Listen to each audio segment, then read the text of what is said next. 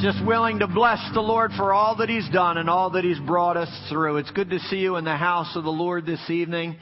As always, before we go into the Word, I'm going to uh, enter into the prayer one more time. Ask the Lord to anoint me and anoint you as we always do. For those of you who might not have been with us, we've been looking at the, been on a short little series called The Armor of God.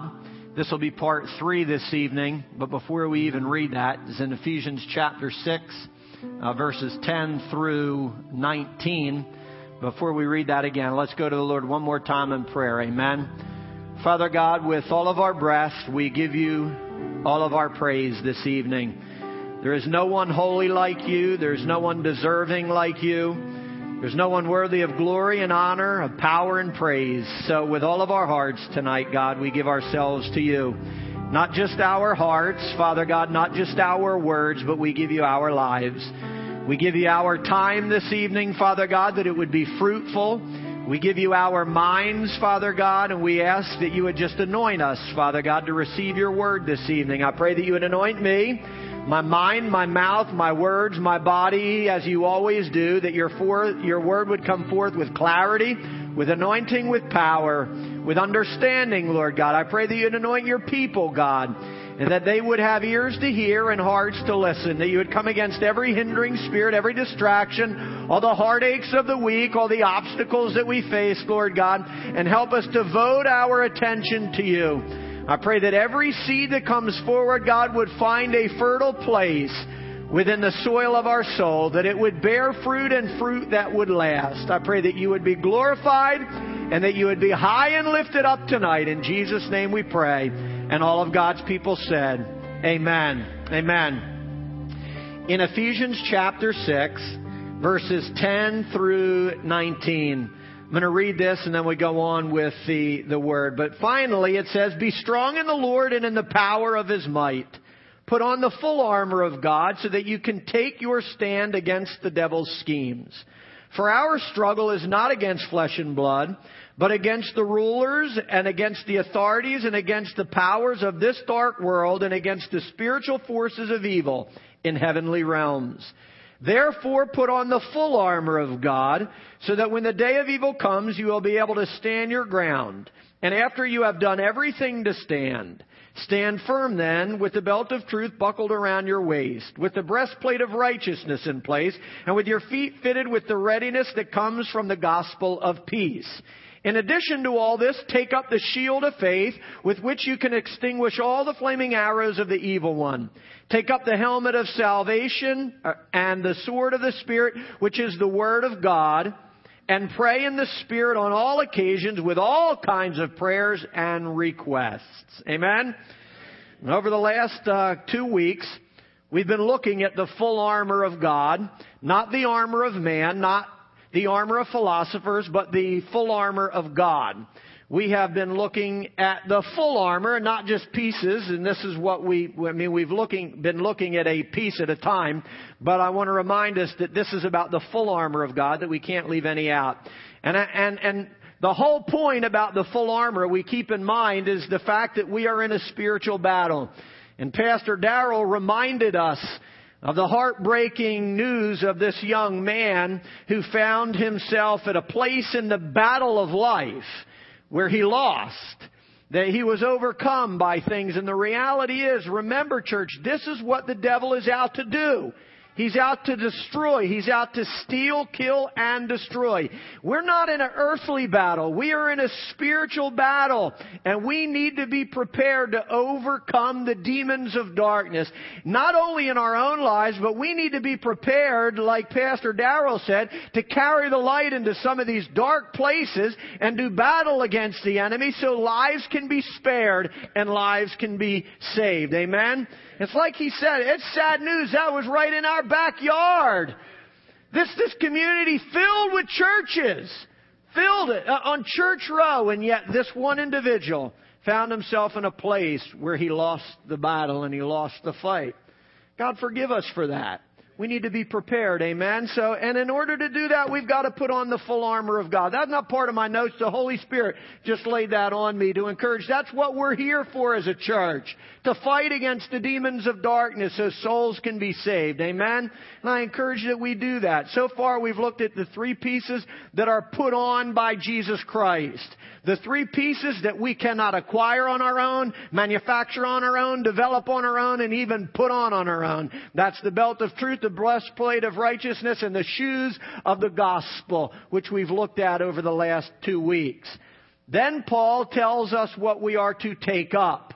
And last week we looked at the first piece of armor or weaponry or equipment that we are to take up, and that was the shield of faith. And I brought a word on that last week and going to follow up a little bit on that this week. But the shield of faith is what we take up so that we are able to quench or put out all the fiery darts of the enemy, the Bible says. And what we need to understand concerning the shield of faith is that faith is the supernatural force of heaven that allows victory to come into our lives. And I'm not going to preach all about faith again, but I want to look at a couple points as we go. I want us to remember that if we have faith, as the grain of a mustard seed, the Bible says.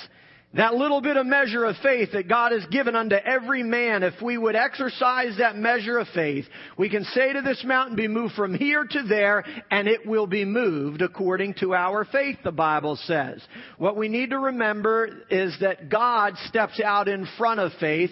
He doesn't walk behind it. He steps out in front of that shield of faith. The Bible says that He will drive out the enemy before us. He doesn't chase enemies behind us. He, he drives out the enemy before us. And the way that, that He drives out the enemy before us is when we are willing to rise up in faith and hide ourselves behind that shield of faith and advance into enemy territory. And when we are willing to do that, when we are willing to exercise and demonstrate faith, God calls the host of heaven to our defense and they step out in front of us and they overtake the enemy so we can possess the land. It's the way supernatural things work and it's why we need the shield of faith because it releases God and empowers God to step out in front of us and allow us to possess our land.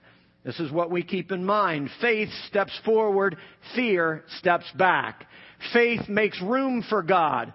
Fear consumes that room and doesn't allow room for God. Faith releases God, but fear restricts God. Faith advances and fear retreats. Faith triumphs, but fear trembles. And we especially learned that last week concerning David and Goliath and the army of Israel that was out fighting around the valley of Elah, while the entire army of God a royal priesthood, a chosen nation, a, a, holy people. Why the people of God and the army of God trembled in fear and stood on the sideline of battle. While they trembled, David stepped out in faith and he overcame the enemy. The Lord went before him because he took up the shield of faith, because he put on the full armor of God, which we talked about, and victory was wrought, church. What we have to remember is that David went forward. David made room for God. David released his faith. David advanced, and David triumphed against Goliath because he took up the shield of faith. If you want to triumph, church, you've got to pick up the shield of faith. If you want to go forward, you got to go forward in faith. If you want to conquer, it requires faith. This is the shield of faith that we've, we've looked at, church. We must take up the shield of faith so that the Lord can bring victory into our lives and so that we might triumph through our faith. Amen? When it came to the physical shield, and this is where I want to pick up because we've not looked at this so far, but when it came to the physical shield that Paul was referencing in Ephesians chapter 6, he understood. Remember, he wrote this while he was in a prison cell, while he was in a Roman prison cell, while he was chained to a Roman soldier. He observed all their armor. He, he knew by detail every little piece of armor. Remember, this is what he's referencing when he talks about the full armor of God. He's drawing a parallel to the Roman soldier's armor and the weaponry that he has, and he's applying it to our spiritual life. And when he talks about this shield of faith, he was talking about, he was talking about the shield that the Roman soldiers carried and that would even ward off some of the, the worst weaponry that would be hurled against that individual or hurled against that shield. What David was letting us know is that just like the Roman soldier who hid himself behind the shield and found safety behind the shield and was able to advance into enemy territory behind the shield, we can do the same thing in a spiritual sense when we hide ourselves behind the shield of faith. Faith, remember, moves forward. And when we are willing to move forward behind the shield of faith, it's how we conquer our enemies. It's how we take that territory that belongs to us and has been promised to us. Listen, if you want to inherit your promise and you, if you want to inhabit your promise, you've got to step out in faith. You've got to allow that shield of faith to go before you. This shield that Paul was talking about was 30 inches wide and it was 60 inches tall and it protected the entire body. The shield that Paul was talking about in a physical sense was curved. It wrapped around the body and it's why David said, thou art a shield about me. Because the shield that Paul was referencing wrapped around the individual and it covered their entire being. At least it didn't wrap like a, a completely circle around them because the other brother that was behind them protected them from the back. But it wrapped around them so that when the weapons were hurled against it, when the arrows were shot at it, it would deflect. It wasn't flat. It was curved so that the arrows would bounce off and be deflected when they were hurled against them. Or any other weapons, a spear that was thrown against them, it could be deflected. Paul was saying faith has that same ability. Faith has the power to deflect all of the arrows. It has the power to deflect all the things, the weapons, the tools, whatever it is that the devil will hurl against you if you have faith and you stand behind it, your faith has the power to deflect anything that the devil will hurl against you. Amen. So here's what we have to remember. The fact that we, we have that shield wrapped around us enables us to go into enemy territory. But another fact that we didn't have a chance to cover was that this shield was covered in layers of animal hide and it was soaked thoroughly in water before every battle. Every time that that soldier was prepared to go out for battle, that shield was soaked in water, or those skins were soaked in water all night, so that when a fiery arrow was shot at it, it would quench the fire. So that when a fiery arrow happened to stick into the shield, the water would put it out. It's exactly why in verse 16 it says that faith is able to quench all of the fiery darts that the enemy will throw against you. It's all, and understand what he says here too, all of the arrows. It didn't say some of the arrows. It didn't say a portion of the arrows. It said that when you lift up a shield of faith in your life, it is able to deflect all of the fiery arrows that the devil will throw against you. The reality is faith has the power to overcome every single weapon the devil will form against you. It's why there is no weapon formed against us that shall prosper. Because when we lift up that shield of faith, it has the power to defeat every single weapon that the devil is designed against you. But if we don't lift up the shield of faith, we allow ourselves, we allow the devil access into our lives. We allow the devil access into our family or whatever area we're not lifting up that shield of faith, church. But it has the power to overcome every obstacle and quench every arrow that the enemy hurls against us. It's what faith does. Faith has the power, you know it, to put out flames. Faith has the power to separate a sea. Faith has the power to bring down walls and move mountains. Faith has the power, according to this passage, to put out fiery arrows. Same way it put out the fire for Shadrach, Meshach, and Abednego, church. When they entered into that fiery furnace, you all know the story. They went into that furnace in faith, understanding that God was going to watch after them, understanding that God was going to protect them. The fire was burning. As a matter of fact, in a human sense, it was seven times hotter than it had ever been. But faith kept them safe. Faith, you know what faith did? Faith burned the chains and the ropes that were around them, but it doesn't touch their clothes, it didn't singe their clothes, and it didn't even let them smell like smoke. That's the power of faith.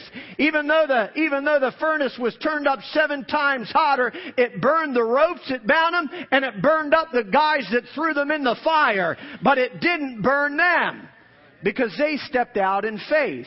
And it's what God is trying to teach us, and it's what Paul is trying to teach us in this battle that you're waging in life.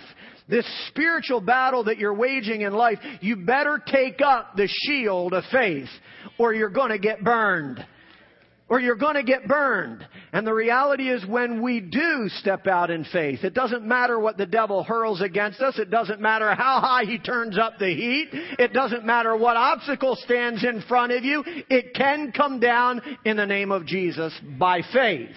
Amen. And this is what we're learning in this. Faith keeps us from getting burned. One of the questions that I have, or the Holy Spirit has for us tonight, is are we soaked in faith? Is faith wrapped all around us? Are we saturated in faith? Do we every day, like these soldiers, when we go out to battle, do we soak ourselves in faith? Do we saturate ourselves in the faith? Do we saturate? Where does faith come from? Faith comes from hearing and hearing the Word of God. And so are we saturated in the Word? Are we saturated with the Spirit of God? Are we saturated with praise? Are we saturated with worship? Are we saturated with the, the things of heaven? Has heaven reached down and poured itself into our lives? And if it has, listen to me, I don't care where you walk, you'll walk in safety. Yea, though I walk through the valley of the shadow of death, I shall fear no evil, for thou art with me, thy rod and thy staff, they comfort me, and I am saturated in the Spirit. Saturated. Listen, uh, listen to me, church. There's times in my own life where I'll walk out of my door dry as a bone. Not saturated in the Spirit, not taking time to saturate myself in the presence of God. It's a dangerous thing to do. Dangerous thing to do. We can't, we can't ever take the devil lightly. We can't ever take this battle lightly. We need to put on the full armor of God. And we need to saturate ourselves in faith. We need to wrap that faith around us and we need to let it go before us so that we can overcome. We need to understand that it is by faith that we overcome. It's by faith that we conquer. It's by faith that we carry on. It's by faith that we gain victory in our lives. It's by faith that we will possess our promise, church. I don't want to take up a whole lot of time with this, but I'm going to read it anyway. I've got some other things to do, but Hebrews 11, 4 through 39, I've abbreviated some of the passages. These aren't my words, but this, this is the Word of God that tells us by faith. It's by faith that we overcome. It's by faith that the supernatural work of God is released into our lives. And it says, by faith, Abel brought God a better offering than Cain did. By faith he was commended as righteous when God spoke well of his offering. And by faith Abel still speaks even though he is dead. By faith Enoch was taken from his, from this life so he did not experience death. By faith, Noah, when warned about things not seen, in holy fear built an ark to save his family. By faith, he condemned the world and became heir of righteousness that is in keeping with faith. By faith, Abraham, when he, when called to go to a place he would later receive as his inheritance, obeyed and went, even though he did not know where he was going. By faith, he made his home in the promised land like a stranger in a foreign country. By faith, even Sarah, who was past childbearing age, was enabled to bear child, to bear children because she considered him faithful who made her a promise. All these were still living by faith when they died, the Bible says. By faith, Abraham, when God tested him, offered Isaac a sac- as a sacrifice, believing God could even raise him from the dead. By faith, Isaac blessed Jacob and Esau and in regard to their future. By faith, Jacob, when he was dying, blessed each of Joseph's son and worshiped as he leaned on the top of his staff. By faith, Joseph, when, when his end was near, spoke about the exodus of the Israelites from Egypt and gave instructions concerning the burial of his bones. I'm telling you, it's by faith. God is telling us this passage is so important, we need to take time to read it. By faith, Moses' parents hid him for three months after he was born because they saw he was no ordinary child and they were not afraid of the king's edict. By faith, Moses, when he had grown, refused to be called the son of Pharaoh's daughter. By faith, he left Egypt, not fearing the king's anger. He persevered because he saw him who is invisible. By faith he kept the Passover and the application of the blood so that the destroyer of the firstborn would not touch the firstborn of Israel. By faith the people passed through the Red Sea as on dry land, but when the Egyptians tried to do so, they were drowned. By faith the walls of Jericho fell after the army had marched around them for seven days. By faith the prostitute Rahab, because she welcomed the spies, was not killed with those who were disobedient. And the writer goes on and say, what more shall I say? I don't have time to tell all about Gideon, Barak, Samson, and Jephthah, about David and Samuel and all the prophets who by faith conquered kingdoms, who by faith administered justice, by faith gained what was promised, who by faith shut the mouths of lions, by faith quenched the, the fury of the flames and escaped the edge of the sword, whose weakness by faith was turned to strength and by, who by faith became powerful powerful in battle and routed foreign armies. By faith, women received back their dead who were raised to life again. All of these were commended for their faith, the Bible says. If you want to be recorded in the, in the journals of scriptural history or spiritual history, it'll only happen by faith. If you want God to do something incredible in your life, it'll only be done by faith. If you want to do something incredible for the kingdom of God, it'll only be done by faith. If you need a miracle in your life, it will only be done by faith. If you need a mountain to move, if you need a wall to come down, if you need a healing in your body, if you need your mind to be transformed, if you need a son or daughter to come home, if you need a husband to change or a wife to change, if you need a miracle, it will only be done by faith faith. By faith, the Bible says. Amen. It won't be done by crying. It won't be done by moaning. It won't be done by complaining. It won't be done by grumbling. It won't be done by counseling. It'll be done by faith, the Bible says. It can be done by prayer.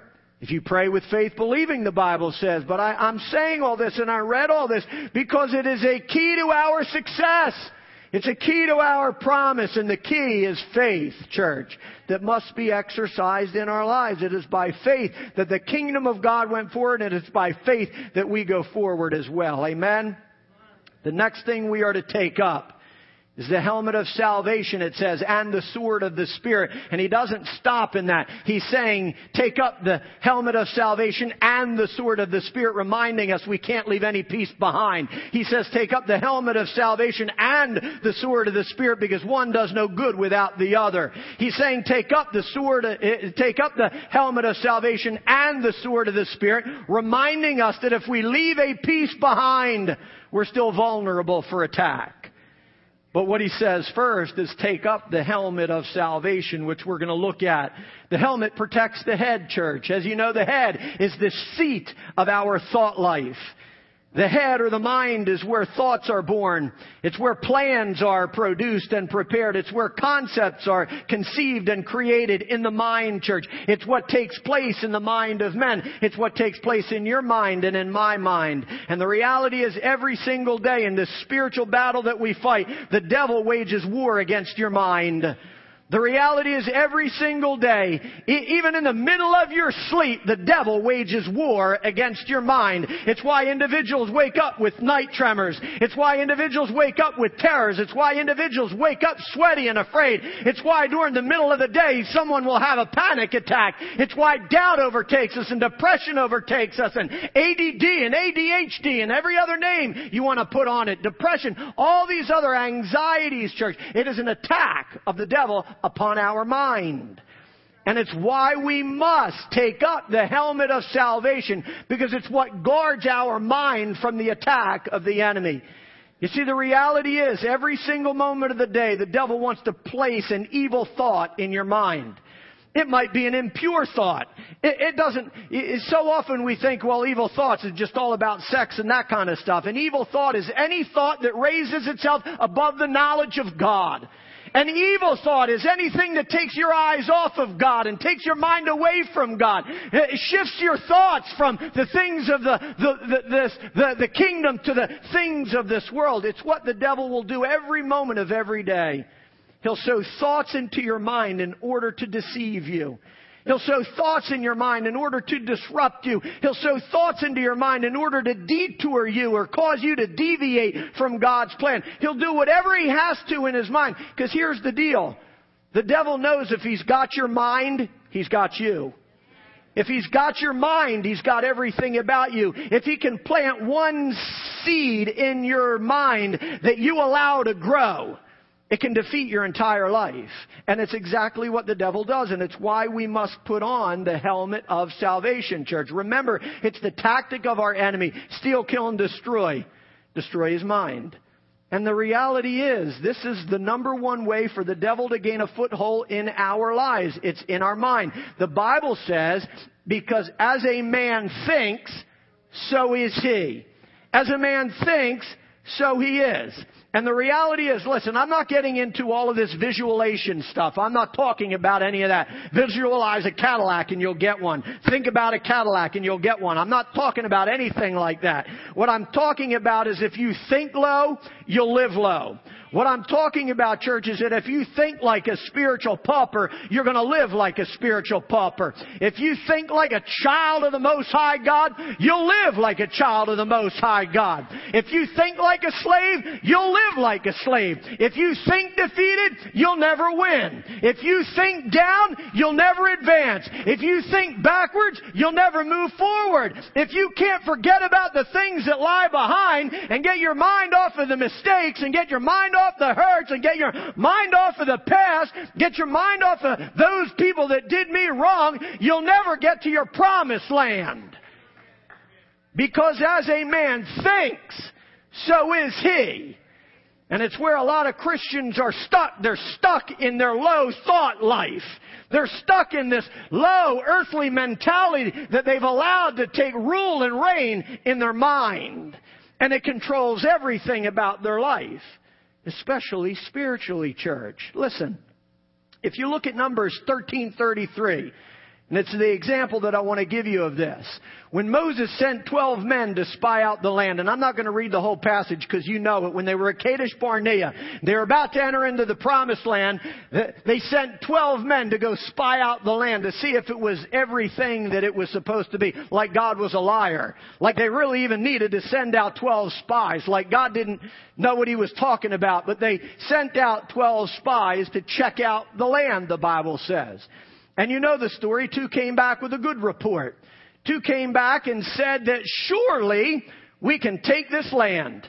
Surely we can defeat the enemy. Surely it's a good land flowing with milk and honey. Surely it's everything that God said it is and we should go up at once and possess it. We should go up at once and take it. Two men walk by faith and not by sight. Two men, church, thought that nothing was impossible for God. Two men thought that they were the above and not the beneath. That two men thought that they were the head and not the tail. Two men thought that if God is for me, no one can stand against me. You understand what I'm saying? Two men thought that God was a keeper of His promise and they had their thought process lined up properly. It's why they said, let us go up at once and take the land. Because of their thought process. But here's what I want you to see. Ten men came back. They saw the same land. All of these men went to the same exact place. All of these men held the same exact fruit. All of these men saw the same exact enemy. All of them drank the same exact drink. You get what I'm saying? They all went to the same place. But 10 came back with a completely different mindset and said the land is filled with giants. The land is filled with the descendants of Anak and they devour the land and they will devour us as well. If we try to take it, we'll die, they said. They said this. We are like, and this, this, this, this shows us clearly their mindset. They said, we are like grasshoppers next to them. And here's the most important part. And they thought the same about us as well. And you need to catch this. Remember, these were spies. They were supposed to sneak into this land and not be seen and not be heard. So I've often wondered, how did they know what the giants were thinking about them? If they would, they certainly didn't ask them. They certainly didn't walk up to a descendant of Anak as a child of God and say, hey, what you think about me? They knew what they thought about them. They wanted to kill them. And so there's no way they walked up and asked the, the descendants, what you think about me? They would have let them know real quick. But the reality is, what I want you to understand is it was their own thought process that caused them to think that they were grasshoppers, and it was their own thought process that made them think what someone else is thinking. I, I, hope you're grasping that, church. They projected their own thoughts onto those of the giants. And so what you need to realize in this process, it was their own thoughts that deceived them. It was their own thoughts that betrayed them. It was their own thoughts that deterred them from their promise. It was their own thoughts that led them into the wilderness for 40 more stinking years instead of into the promise that God had for them. A land, listen to me. If you got low thinking, you'll never drink milk and honey. You need to realize that if your thought process isn't straight, you'll never be seated in heavenly places. You will never possess a land. You will never experience the power of God in your life when you think lower than your enemies. You need to understand that, church, that we need to change the way we think. We do it by putting on the helmet of salvation. They were thinking low about themselves, church, and their thoughts deceived them. Their thoughts kept them from their promise, and it can keep us from ours as well. Listen, the reality is ten men thought like grasshoppers. It's exactly what they did. They thought like grasshoppers while two men thought like giants. Ten men thought little about themselves. They thought little about their chances. They thought little about their opportunity. They thought little about the promise. And they thought little about their God. And, and the reality is, ten of them, church, had low thinking while two thought they were bigger than the giants, better than the giants, better than the giants with God because they knew that with God all things are possible. And if you don't have that word, which we're going to look at as I bring this to a close in a minute, if you don't have the word of God directing your thoughts, you'll never think high. If you don't have the Word of God saturating your soul and saturating your mind, you'll never live above your giant. You'll never live above your obstacle. You'll never be seated in heavenly places and you will never be an overcomer.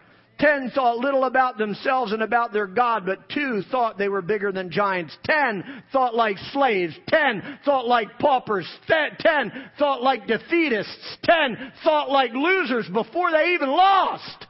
Before there was even a battle. They considered themselves losers, but two thought like kings and priests are supposed to think. If for, if God is for me, who can be against me? Listen to me. It's the way a king and priest is supposed to think. It's the way the son and daughter of the Most High God is to think that if my dad is for me, no one can stand against me. You see, those two spies, Joshua and Caleb, they knew who their king was when they walked out onto that battlefield. When they walked in, in, in into the into their, their promised land, they understood who their dad was. They understood who their spiritual king was. And their thought process was built around that. But 10 wasn't. And they ended up being overcome and they missed out on their promise. Listen, how many of you know that you will never ever live above your thought process? You'll never live above your thought process. You will only live as high as your thoughts will take you, physically and spiritually. If you think you're a loser, you'll be a loser. If you think you're going to be defeated everything, you'll be defeated every single time. If you think it's not going to turn out for you, it's not going to turn out for you. Because that's not faith.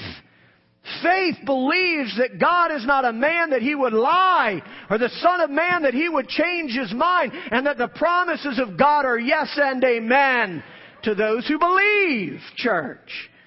We have to change the way you think. Listen, when you think little, you'll always be overcome, like I said. When you think defeated, you'll never win. In Job 3:25 it says, "What I feared the most has overtaken me." And the truth is our thoughts have the power to overtake us as well, with good or with bad. I'm not getting into some weird teaching here. I'm telling you that your thoughts have the power to, to bring you into your promise or take you away from your promise.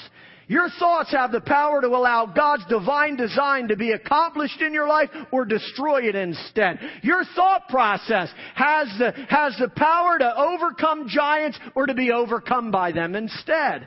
It's the mindset that we have. It's what we believe and what we, we dwell on, church. Listen, ten men's thoughts in Numbers 13 caused the people to wander in the wilderness for 40 years. Ten men's thoughts caused an entire nation of three million people to wander in the wilderness for 40 years. If you don't think your thoughts have the power to move you one way or another, you're wrong. If you don't think that your thoughts have the power to steer your family, or steer your business, or steer your marriage, or steer your children, or steer your personal walk with God in one direction or another, you're wrong. Every thought has the power to drive a people. Every thought has a power to drive a nation. Every thought has the power to drive a marriage, a family, anything about you in one direction or the other. There were two thought processes in this camp. One, let's go. Let's get it. It's ours. And another, we can't. If we try, we'll die. Two different thought processes. And guess what? Because they followed the thought process that was lower than their enemy, they never entered their promise. Listen, there comes a point in time in every single one of our lives where we've got to take the Word of God and let it transform the way we think. Be not conformed to this world, but be transformed by the renewing of your mind, the Bible says, that you can, so that you can understand how to overcome an enemy. When we conform ourselves to the mentality and the thought process of this world, we'll never overcome the enemy. Do not be conformed to the way this world works, operates, thinks, but be transformed transformed by the renewing of your mind so you can think differently, so you can be an overcomer. We've got to change the way we think. We've got to put on the helmet of salvation. Two men wanted to drive the people to their promise. But ten men drove them into the desert instead, because as a man thinks, so he is. This is what you and I need to realize, church. Ten spies' thoughts drove the people into the ground, literally, instead of into their promise.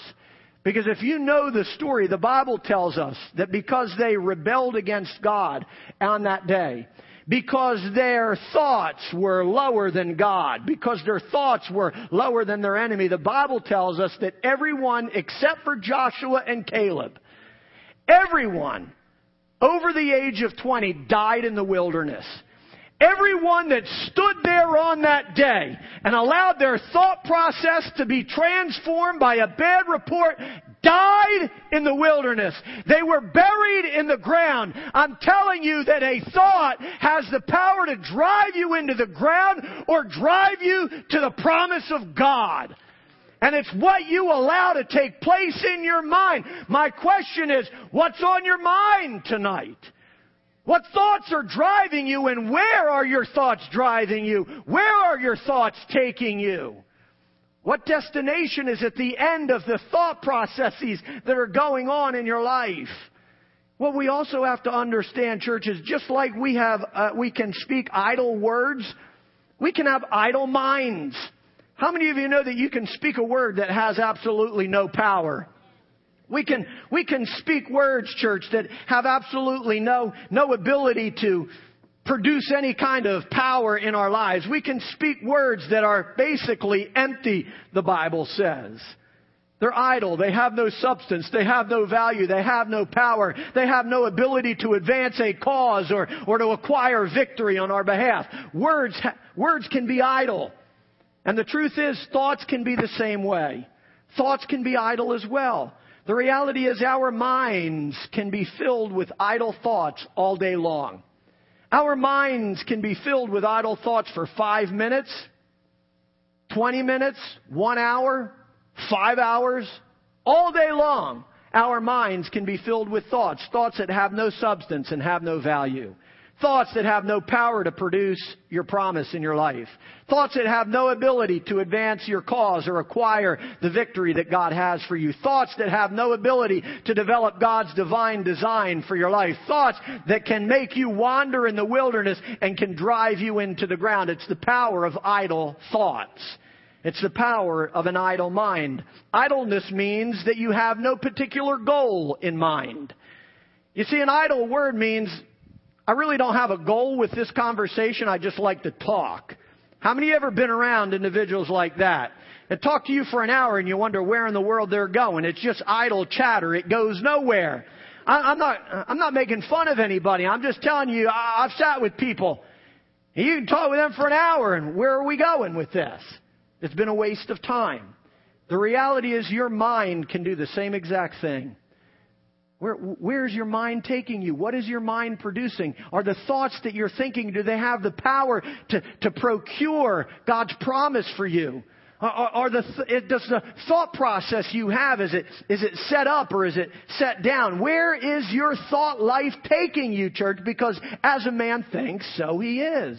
Idleness means you have no particular goal in mind, and therefore you can be easily distracted. An idle mind, church, can be easily led astray. An idle mind can be easily overcome. An idle mind can be easily deceived. An idle mind can be easily detoured. And an idle mind can be easily defeated. It's why the devil works on your mind. He waits for that moment when our mind, listen, he waits for that moment when our uh, mind is just idle. He waits for that moment when our mind and our thought processes isn't taking us somewhere. He waits for that moment in time. You, do you understand what I'm saying? Our thought should always lead us up. Our thought process should always eh, have an end goal and an end game. And the devil comes in when our mind is idle. The, it's not really the Bible. It's a saying that says an idle mind is the devil's workshop.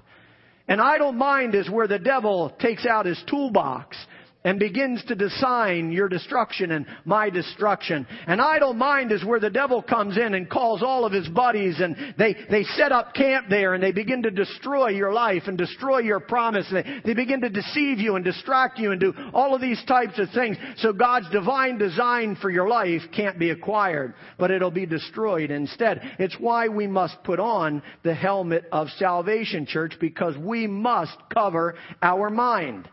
Listen, here's one of the things that I want to say before I move on and close. When David battled Goliath in the valley of Elah, he thought like a king. He was a little ruddy boy, a delivery boy, carrying bread and cheese to his brothers. He wasn't in the army. He had no position of power. He was not recognized to have any rule or reign over anything. He was a ruddy little boy delivering crackers to his brothers out on a battlefield. But listen, when he got there, he found a king. King Saul acting like a grasshopper, acting like a little boy, acting like a, a loser instead of a king. And he looked at his own king. What's going on, king? You see, here's what you need to realize. David thought like a king, and it's why he became one. David thought like a king. He marched out on the field like a king. He confronted the enemy like a king. He put on the full armor of God like a spiritual king, and he wrought victory for the kingdom of God. And it's why he conquered and it's why he became a king. And it's why Saul became a grasshopper and lost his kingdom because he thought like a grasshopper. Because he thought below his enemy. David walked out onto that battlefield and he thought above Goliath. He spoke above Goliath, believed above Goliath, marched out above Goliath. Are you grasping this, church? His thought process was above his enemy. And the only way you will overcome your enemy is if you allow yourself to think like a king.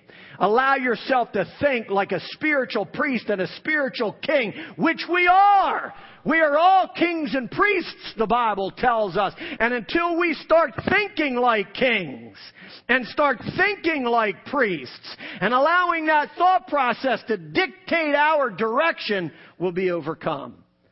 What we need to do is put on, church, the helmet of salvation so that our mind can be guarded. I'm not going to even have time to get on to the sword of the Spirit. We're going to look at that next week. But that's what Paul says. He finally says, take up the sword of the Spirit, which is the Word of God. And we're going to look at that next week. But here's what I want to end with, church.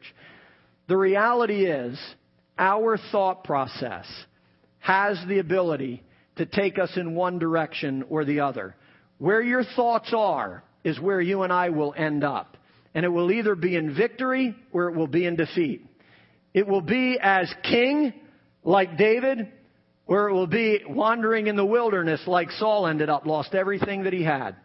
It'll be either in a grave like the 10 men and the 300 and the, and the other 3 million who ended up in a grave because their thought process drove them into the ground instead of their divine design that God had for them. The question is tonight, who are you going to be? Who am I going to be?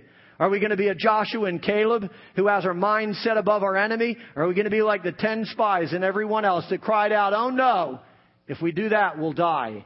The reality is the devil wants to come into your mind this evening and deceive you away from your promise. But if you're here tonight and you say, God, I know you've got a design for my life. I know you've got a promise for my life. I know you've got a, a land for me to possess and a promise for me to inhabit. And I know the only way for me to get there, God, is to make sure that my mind is covered with the helmet of salvation. I've got to change my thought process, God, and start thinking like a king. If you're here tonight and you're saying, God, I'm going to take up the helmet of salvation. I know I've got to protect my mind. The devil's been coming at me. I've got all these kinds of thoughts. I don't want an idle mind. I want to be be more than a conqueror through Jesus Christ, I want you to stand to your feet and say, God, I'm a candidate for that kind of power in my life. Here's what I want you to just surrender tonight, church. We're surrendering our minds to God.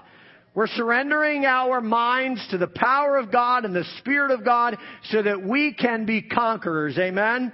So just yield that up to the Lord. Father God, we thank you for your word this evening.